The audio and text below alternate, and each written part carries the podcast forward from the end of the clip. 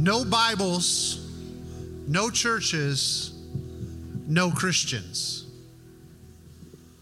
Recently, I had the opportunity to travel with your pastor to Southeast Asia, and we were able to pray over a city. We walked through a city and then walked above the city and prayed over a city where there were no Bibles, no churches, and no Christians. That's the reality today of 3.14 billion people. To give you an idea how, because usually when uh, I share numbers like that, uh, people's eyes can glaze over. What is 3.14 billion? If we were to reach people for Jesus Christ at this pace, one a second, and if there were 3.14 million people who had never heard of Jesus Christ, we could take care of that by July 4th. But there's 3.14 billion people who have never heard the name of Jesus Christ. And if we were to win them to Christ at the same pace, it would take over 100 years to reach them. Hi, my name is Paul Davis. I am the president of ABWE. We're a mission sending agency that is blessed to be a partner with Chapel Pointe as you think about international sending. And one of the reasons why we love partnering with the church is because of the commands that Christ has given us. Those 3.14 billion people are not just going to happen to come to Jesus. Scriptures teach us that we are God's ambassador. God tells us that He is making His appeal to the nations through us, His disciples.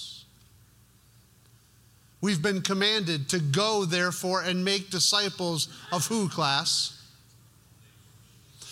Go into all the world and proclaim the gospel to all creation, all the world, all creation. Class, end this verse for me. Follow me, and I will make you How are we going to make an impact in the 3.14 billion? It will happen when the Church of Jesus Christ, when obedient followers of Jesus Christ at Chapel Pointe, when transformed followers of Jesus Christ take the initiative to go. If you don't remember anything that I said this morning, remember this. Transformed followers of Jesus Christ take the initiative. They go, therefore, into all the world. We're pleased as ABWE to be a part of what God is doing here at Chapel Pointe. And so, if you're ready to take the initiative, we're ready to help you go where God is calling you to go.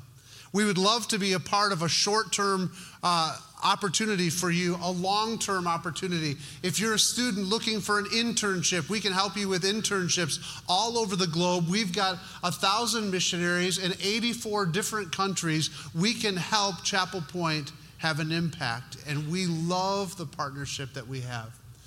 The last thing I would tell you is we have an event called a 24 hour demo where you can come on a Friday night and a Saturday and learn all about opportunities all around the globe. We'd love to help you take the initiative to go. Pastor? Yeah, and if, if you don't already know, when you travel together to Southeast Asia, you get to know each other really well. We already did. He's a dear friend of mine, and we're excited. Even in July, we're launching a multiplication center together in Southeast Asia.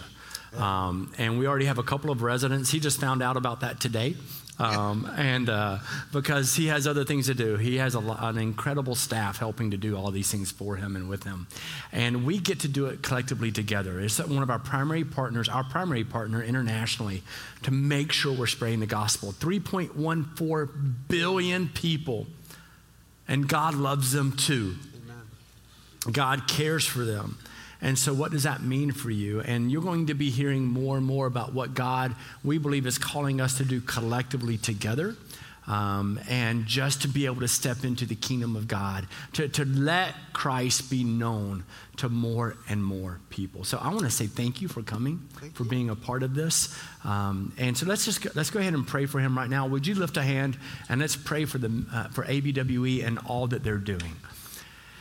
God, thank you for Paul. and Thank you that he's a dear brother of mine and a friend, but also, primarily, I thank you that he is a child of God, a son of the King who absolutely loves you. That he's leading with a biblical focus, he's leading with the indwelling of the Holy Spirit. And God, give him a courage that is greater than he's ever known. Give him a peace in the midst of the chaos. Give him a strength even when he is tired. Give him a tenacity when he doesn't want to travel anymore because he just wants to be home for a moment. Let him know that he has been he has been called to something so far beyond himself. Thank you that he is an example of somebody who has sacrificed his freedom in order to be a servant of the king. Bless him and encourage him. Thank you for the ministry there. Amen. Amen. Thank you, Thank you friend. That is a wonderful way to begin the message today because we're looking at a passage that is incredibly powerful and it's something that we must be reminded of. We're looking at a passage that is going to, to look at us and say, wait a second, it's going to force us to ask this question What are you willing to surrender in order for Christ to be known?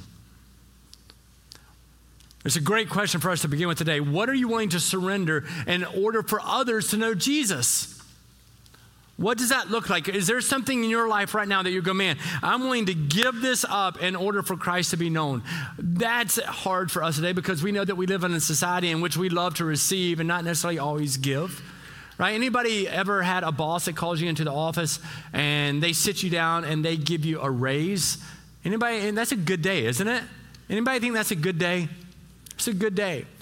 Um, I enjoy doing that with and for people, and it's wonderful to be able to do it. I've not heard of many people, though, who go, um, who look at their supervisor and say, Can I meet with you? I'd like to give you some of my salary back. Now, that sounds a little silly, but we love to receive and not necessarily always give. And yet, the question that we're asked today is what are we willing to give up? What are we willing to surrender in order for Christ to be known? What is that for you? And this is going to be a primary aspect of what we're discussing with 1 Corinthians chapter 9 today. 1 Corinthians chapter 9, we're in a series called Restore. Everybody say Restore. 15 through 27. Those are the verses we're looking at. 1 Corinthians chapter 9, 15 through 27. And um, I, tell you, it's, a, it's an amazing passage for us to, uh, to, to look at today. If you don't know, I'm Joel. I'm one of the pastors here, and we're going to be able to dive into this pretty fast and pretty furious because we're asking what can we do? What can we surrender in order for Christ to be known? Right? Some of us, one of the reasons we struggle with that type of question is because we want to know how much can we do and get away with it and still say we love God. How much can I live for self and still go, oh, but I love Jesus? You're going, is that real? Oh, I think it's real. I think it's very real. I, I think about what it is to have kids. Um, and have you ever had have you ever had a kid just push your what, what do you call them? Push your buttons. Yeah, I, I, they just push your buttons. So you look at your kid and you say, "Hey, I need you to go and clean your." Yeah, I need to go clean your room. And so you go in there, and at first you're like, "Wow, you did a good job," and then you open up the closet and everything falls out on you. Anybody? Anybody? Anybody? Um, they just they know they, they do what they have to do sometimes in order to do what they can get away with. Well, sometimes we do the same thing when it comes to Christ and being a follower of Jesus Christ. We want to know how much we can do to get away with it. And it's a horrible question to ask because, really, if you are someone who's encountered the power of the resurrection of Jesus, that's the gospel. That's all that matters, it's the gospel. The question we should be asking in all things is what can I do to most glorify God? Not how much can I get away with and still be considered a good person. That's horrible thinking for a believer. Like, that's not a, like, oh, too bad. No, that is a horrible way to think as a believer. You're going to learn why today. Because the question we're asking is not, what can I get away with? The question is, what can I do most to glorify God? What can I do most to what? Yeah. Not how little do I have to do in order to be able to get away with it, to keep everybody in my life, life happy and content. And we allow for that in the way that we live often. So this is what it tells us, and I'm going to break this passage up. First, 1 Corinthians chapter 9, once again, 15 through 27. I'm going to break it up 15 through 18, and then 19 through 23, and then 24 through 27. All right, so three different sections. Why don't we go ahead and stand for the reading of the Word of God, um, and you'll know when to call something out. How about that? but I have made no use of any of these rights. Now, he's already been speaking about his rights that he's been surrendering. That was the message last week. He's been saying, I'm going to surrender all of these different rights that I have, I'm going to give them up. But I have made no use of any of these rights, nor am I writing these things to secure any such provision. For I would rather. Wow. There's one thing I never have thought about when it comes to the, the person of Paul that he's a kidder. Right? There are some people who have a, the spiritual gift of exaggeration. You know what I'm talking about? My kids found a turtle yesterday in our creek, and um, I'm like, How big is it? Oh, it was like a Volkswagen.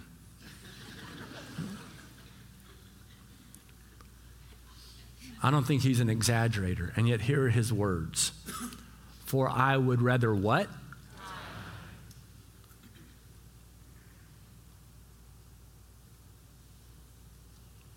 If you're a believer in Jesus Christ, today's all about knowing the power of Jesus Christ, what he's done for you, and now what is your response to that?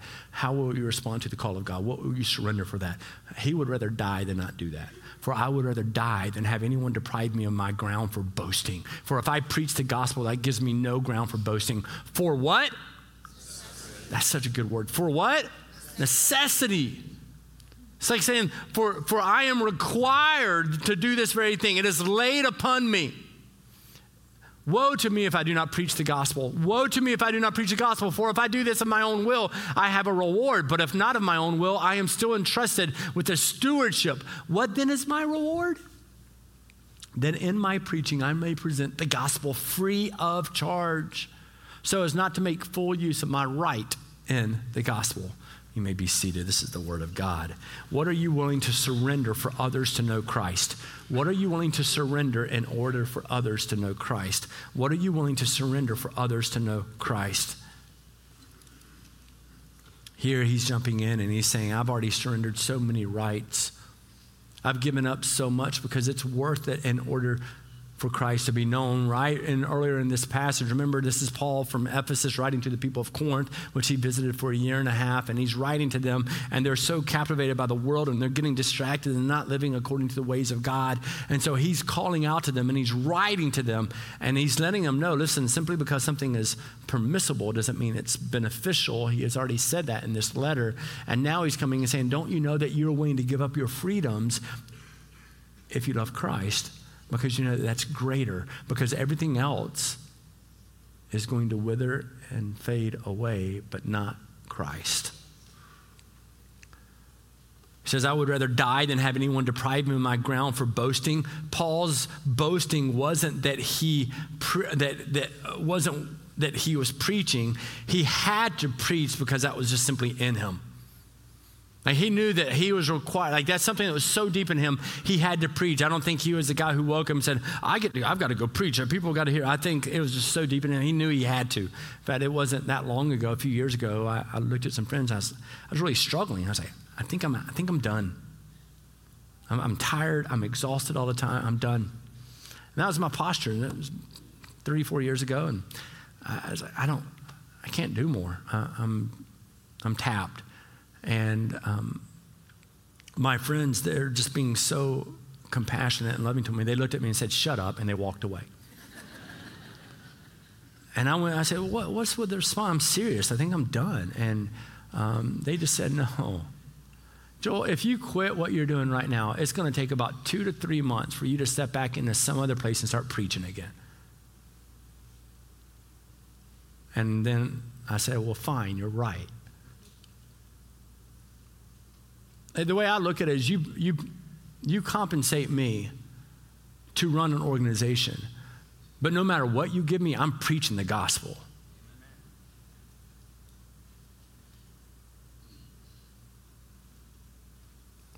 It is a necessity in my life because I recognize who I am without Christ, and now I know who I am with Christ. And so he's calling it out. He's like, listen, I'd rather die than anyone deprive me of my ground for boasting. And he's jumping in, and then he continues on, and he's letting them know, listen, woe to me if I don't preach the gospel. It's not about even getting a reward. He's grateful right now in this passage, what we learn. He's grateful that he's not getting anything from them to preach. There was this thing going on where a lot of times pastors and preacher, preachers were going around and they were saying whatever they wanted to say, whatever the people wanted to hear in order to gain financially. We don't ever have that happening today, do we? And so they're saying and communicating whatever they need to communicate in order to gain financially. And it's not that he never gained from them. In the next book, in Second Corinthians, he references their help. Also in Philippi, he talks to the people of Philippi and says, Thank you for your partnership. And they helped him financially, by the way. We know that. It's not that he's saying that you shouldn't help a brother, but he's saying, Man, I don't want you to get distracted and think I'm doing this for anything. And he wasn't at the time doing it for anything. And he's saying, Listen, I'm preaching the gospel because you need to hear the gospel.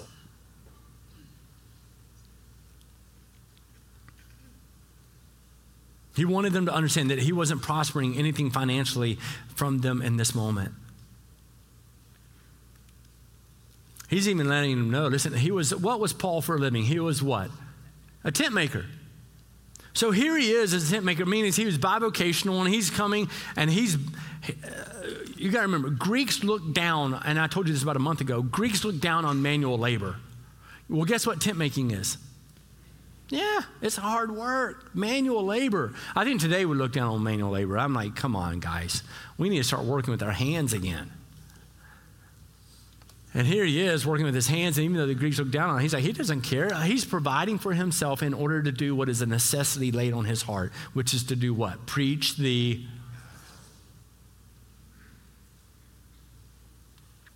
So he's living this out. Do you know, big question, do you know the necessity that is laid on your heart? I think if you're a believer in Jesus, you have to answer that question. It is not simply for those who are pastors or for ministers to step in and go, I know the necessity laid on my heart. And then the thousands and thousands and thousands, millions of other people who claim Christ don't have to answer that question. No. If you're a believer in Jesus Christ, you need to ask yourself, what is the necessity laid on your heart? And are you living to it? Right? Paul was driven by the call that God had put on his heart. He was driven by it. And it forced, forces this question is what are you called to do then? What are you called to do? What are you called to do? What are you called to do? That's the question that you have to answer. Paul knew what he was called to do, and he was called to surrender his rights in order to submit to God. Yes, he had rights. Remember, just simply because something's permissible doesn't mean it's beneficial. He's willing to surrender those rights. He was willing, check this out. He was free. He speaks about freedom and slavery a lot. These are themes for Paul. He was free to become a slave. And not only was he free to become a slave, he was proud to become a slave because that was such a key theme of that day and age. It would resound within the hearts and the minds of every ear that would absorb it, that would hear and take it in. So he's trying to pre- present the gospel free of charge. He doesn't need anything for it because he knows it's a necessity. He had a right. He could have asked for something, but he didn't exercise that right because he didn't want anything to get in the way of them hearing the truth of who Jesus was and is. So, as he's walking through this even more, um, we jump into 19 through 23. We are free but have made ourselves servants, is one way to think about this. We are free but have made ourselves servants. That's that, that mentality of, we always think in the church today, we always think about freedom in Christ, right? We have freedom in Christ. It's awesome, it's glorious. I love it, it's fantastic. But Paul makes the point that because you have freedom in Christ, he's surrendering that freedom in order to become a slave. He's referenced before that he is now, he's, he's introduced himself previously as a slave of Christ. I put that on your business card. Joel, slave of Christ. Well, what can what this is what we're going to get. In today's world, you'll get, well, then what kind of God will make you want to be a slave? No, it's because you recognize the power of God, what He's done in the giving of His Son Jesus Christ, that everything here is temporary and everything there is eternal. Why would you not want to submit and you give yourself freely to that which is so glorious?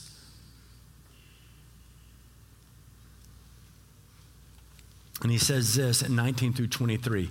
I think you all need greater exercise today. Let's stand for the reading of the Word of God again. We're going to do it a lot just because I heard somebody groan. Am I that guy?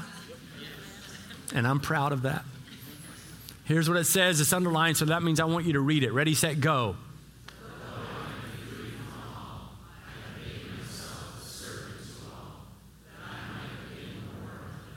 To the Jews, I became a Jew in order to win Jews. To those under the law, I became as one under the law, though not being myself under the law, that I might win those under the law. To those outside the law, I became as one outside the law, not being outside the law of God, but under the law of Christ, that I might win those outside the law.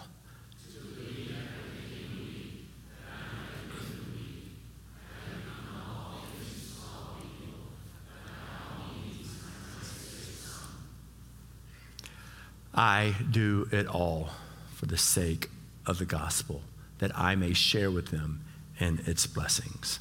You may be seated. I want you to listen in just 19 again. It says, For though I am free from all, I have made myself a servant to all, that I might win more of them. The New Living Translation, the NLT says, even though I am a free man with no master, he recognized that he had freedom by himself. He says, even though I am a free man with no master, I become a slave to all people to bring many to Christ. He's using his freedom in order to become a slave. Wow. It reminds me of Proverbs 11:30. If you're taking notes, you can scribble that one down. Proverbs 11:30 says, "The fruit of, of the righteous is a tree of life, and he who wins souls is wise." So he's like, "I'll do anything I can to win souls for Christ." Wait, you think I'm going to hold on to something that I'm that I'm it's permissible for me? You think I'm going to hold on to something that I'm able to do?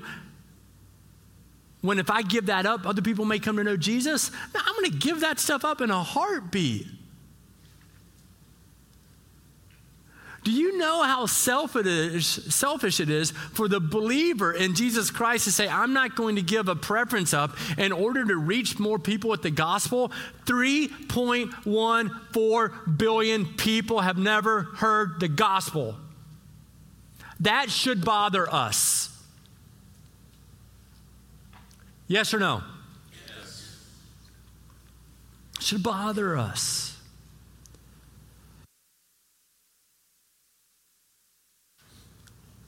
Paul was free to do what he wanted, but bringing people to Jesus was more important than using his freedom differently. And this freedom and slavery, I already told you, those are key themes, key, key ideas for Paul.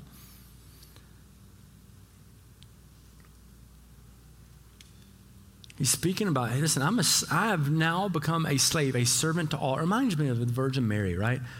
Right? When she not having a baby, the angel comes and says, I want you to have a baby.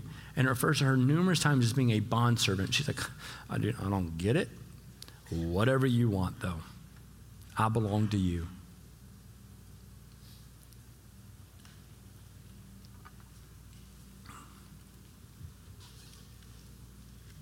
And so he's carrying out this duty, this responsibility of preaching the gospel because he knows he has to.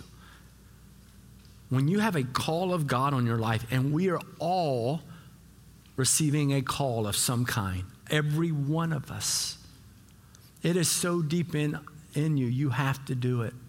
It is required of you. Right? Before, what did he say? We, we spoke about the necessity of it. What is the necessity that you have in your life that you need to live to? Friends, Jesus is not here to give you eternal life only for you to live the life the way you choose to live it in this world in this at this time and then to say yeah but i know jesus he is here to overwhelm your life and so that you will live fully in the today and tomorrow and next week to live for the glory of god you are required to ask yourself if you are being obedient to that call. You will be held responsible, I believe, biblically to God for whether or not you even tried to discover that call and then live accordingly.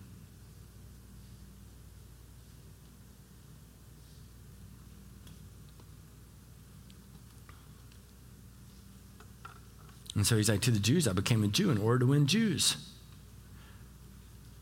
We, um, Acts chapter 21, another passage for you, 23 through 26. Paul participated in, uh, in purification ceremonies, um, which he knew was, they were not needed. They weren't necessary for his own self or his own life, but he's helping to just simply bridge uh, a ministry to the Jews. In, in Acts 16, Paul had Timothy circumcised in order to reach Jews. Now, if I'm Timothy, I'm just going to keep going.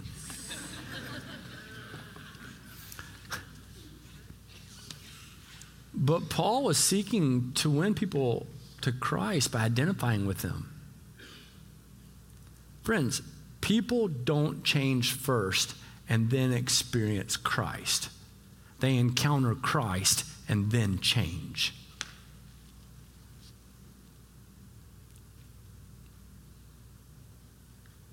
See, it's one of the struggles I believe that the church has had today is that we want everybody who's already like us to come to church. Here's my mentality straight up I want everybody to come to church and then encounter the living God. Some of us can't handle that. I don't care who you are. I don't care what you've done. I don't care where you were born or who you were born to. There is a creator. His name is God, and he cares for you.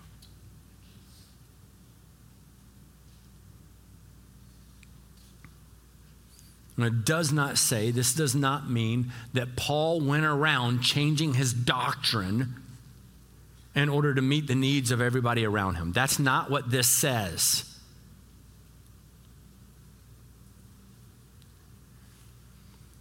It simply means that he would change sometimes his behavior, which he had freedom to live in certain ways, in order to appeal and to help other people encounter the living God. That's what that means. And he was willing to offend people over the gospel, but he only wanted to offend people over the gospel.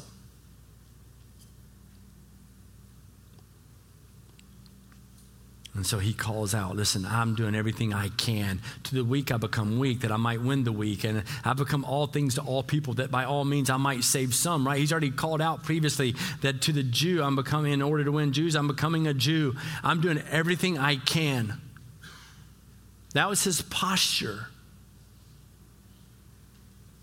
as he's moving forward. And then he does the following, verse 24 through 27. And it's going to be a reminder that, that our aim is to run toward the gospel, to surrender our rights at all cost. And so let's read the word of God together once again. So you don't cramp up. Let's stand up.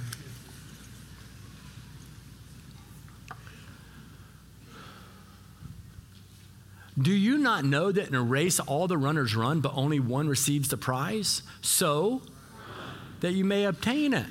Run, right? Every athlete in all things. They do it to receive a perishable wreath, but we an imperishable.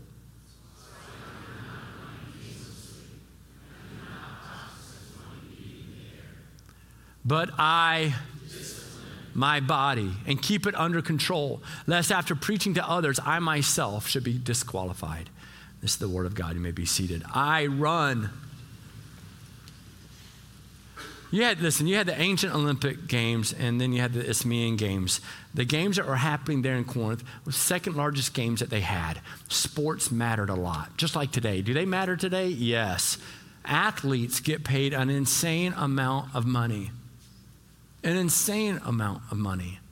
Why? Because we elevate sports right? It's not just in the United States. Football players, and when I say football, I mean soccer players and other parts of the world make far more than our baseball players can make. It's insane what they're making. I don't mind one bit as long as they all tithe. Amen? Just saying that. Help out, help a brother out. So at least I found 18, I found another place that said 19 times. Paul uses sports, running, things like that to make a point because the people then identified with it. So here's another time in which he's calling this out and he's telling them, run the race. Like, if, listen, if when the gun goes off, I have $2 there in track and field, um, and they, fortunately, they just, they just quit because, you know, it was too cold forever. And then when it hits 70, they're like, it's too hot. Um, and so the gun goes off and everybody starts. Can you imagine if the gun goes off and half the people that are there at the line just go, nope, not running?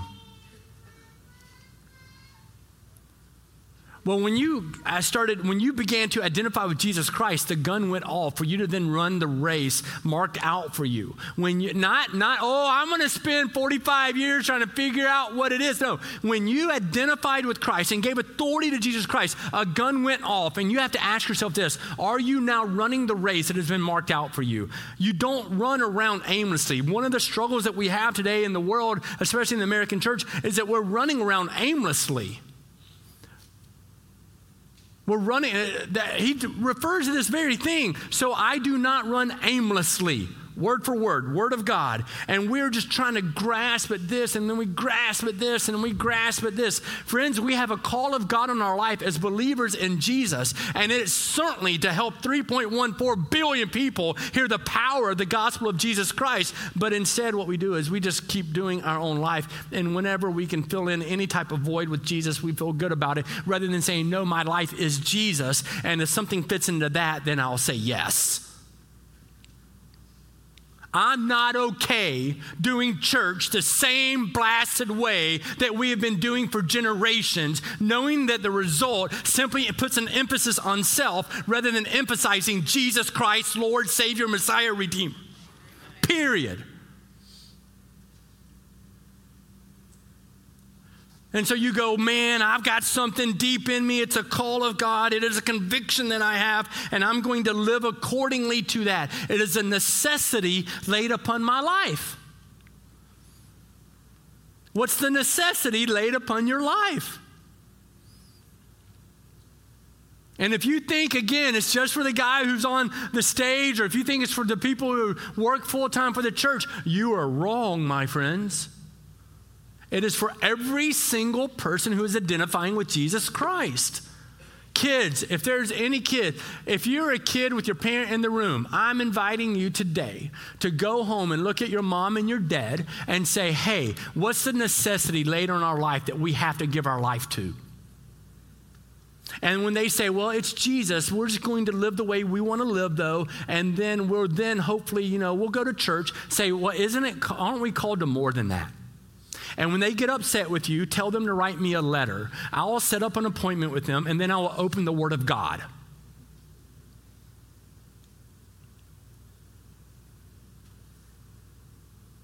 That, my friends, is called thinning the herd. Because we're not responding to the fullness of the gospel of Jesus Christ, friends. He says, I have a necessity laid on my life, a call and a conviction. I have to do it. He was free to become a slave, and he knew that being a slave to Christ was greater than having his own freedom in this world and in this life. Wow.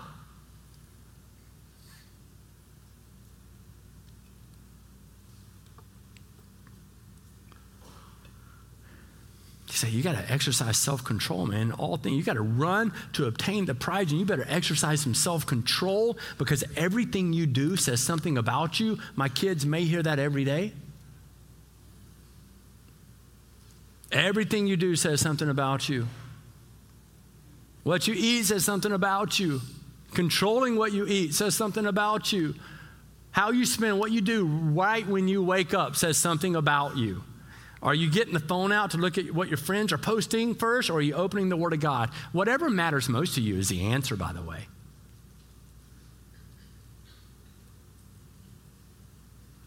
A paycheck will never determine my priority of Jesus Christ.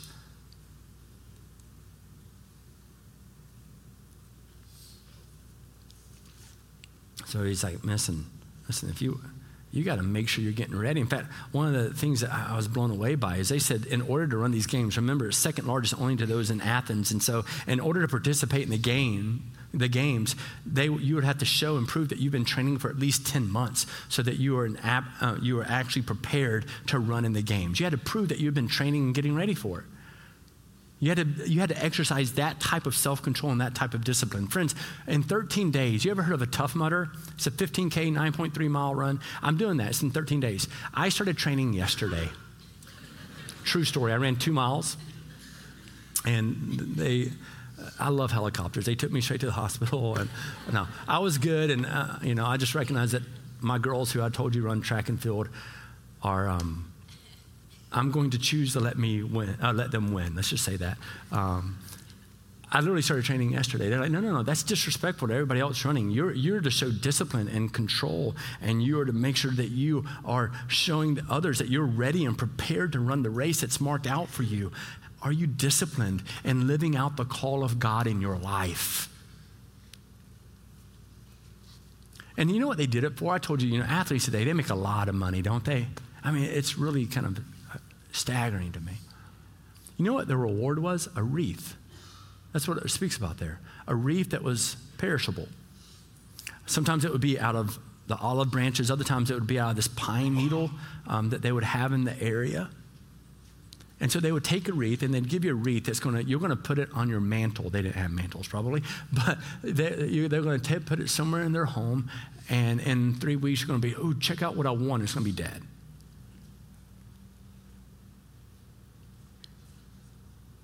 They weren't running the race in order to get some amazing temporary prize. They were running the race because it was a call of God.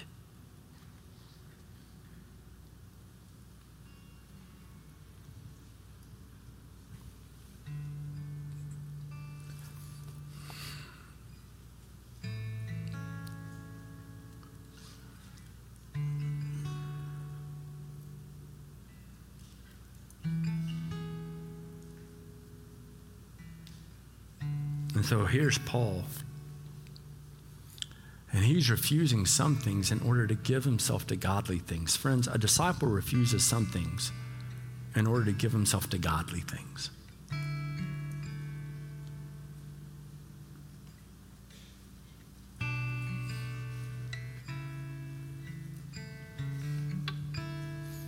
He's saying, man, guys, you gotta you gotta stop running aimlessly. Don't, that's all, says, I don't box as one beating in the air. You want to all demonstrate that together? Right? Just, what, what are you doing? You're not hitting anything. You're not hitting anything.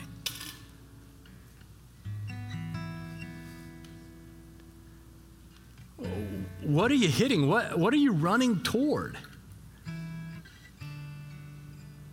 The reality is, I do believe the majority of people are aimless, even in their faith. I'm like, oh, I, I declare Jesus, but they live for self. You can't declare Christ and live for self, it doesn't work that way. If you declare Jesus, you surrender to Jesus, and in your freedom, you choose to be a slave. The greatest honor in my life is not that I'm married. The greatest honor in my life is not that I have four awesome kids. The greatest honor in my life is that I am a slave of Jesus Christ. That I don't have to walk through this life aimlessly. What am I going to do next? What are they, what are they going to think about me? My, friends, I don't care what you think about me. That's the reality. Of course, I have this advantage from most of you. It's called age. I don't really care anymore. I know that I have eternal life through the saving power of Jesus Christ, that I can't earn it, I can't do anything for it. And so now I am joyfully in my freedom giving my life to Christ to be his slave, to be his servant, to preach the gospel, to live for him, and to lead my family to do the same. So when my kids come to me and say, Dad, I think that I'm being called to wherever, and we're going to go through ABWE or whatever it is, I'm going to be like, Yes, you are. And I'm going to help you.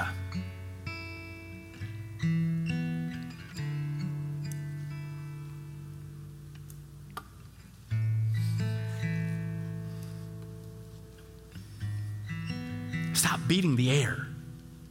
Start throwing just throwing just grabbing, searching for something.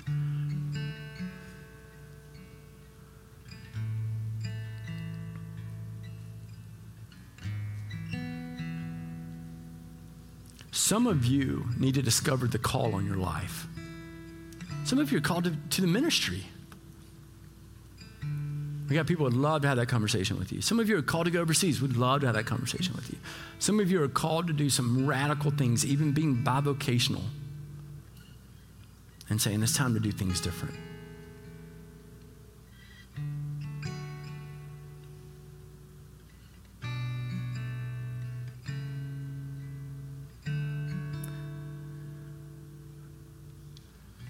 If you're choosing to live aimlessly, to beat the air around you, you're choosing to tell the world that you're okay with what it's become. Respond to the call of God.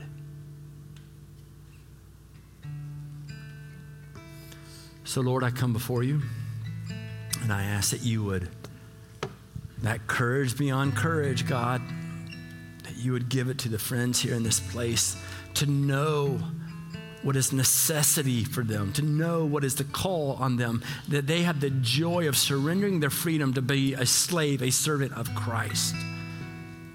And so encourage them.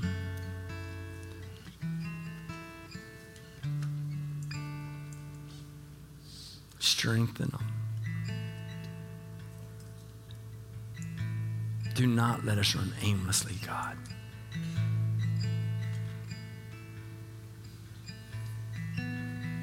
Amen.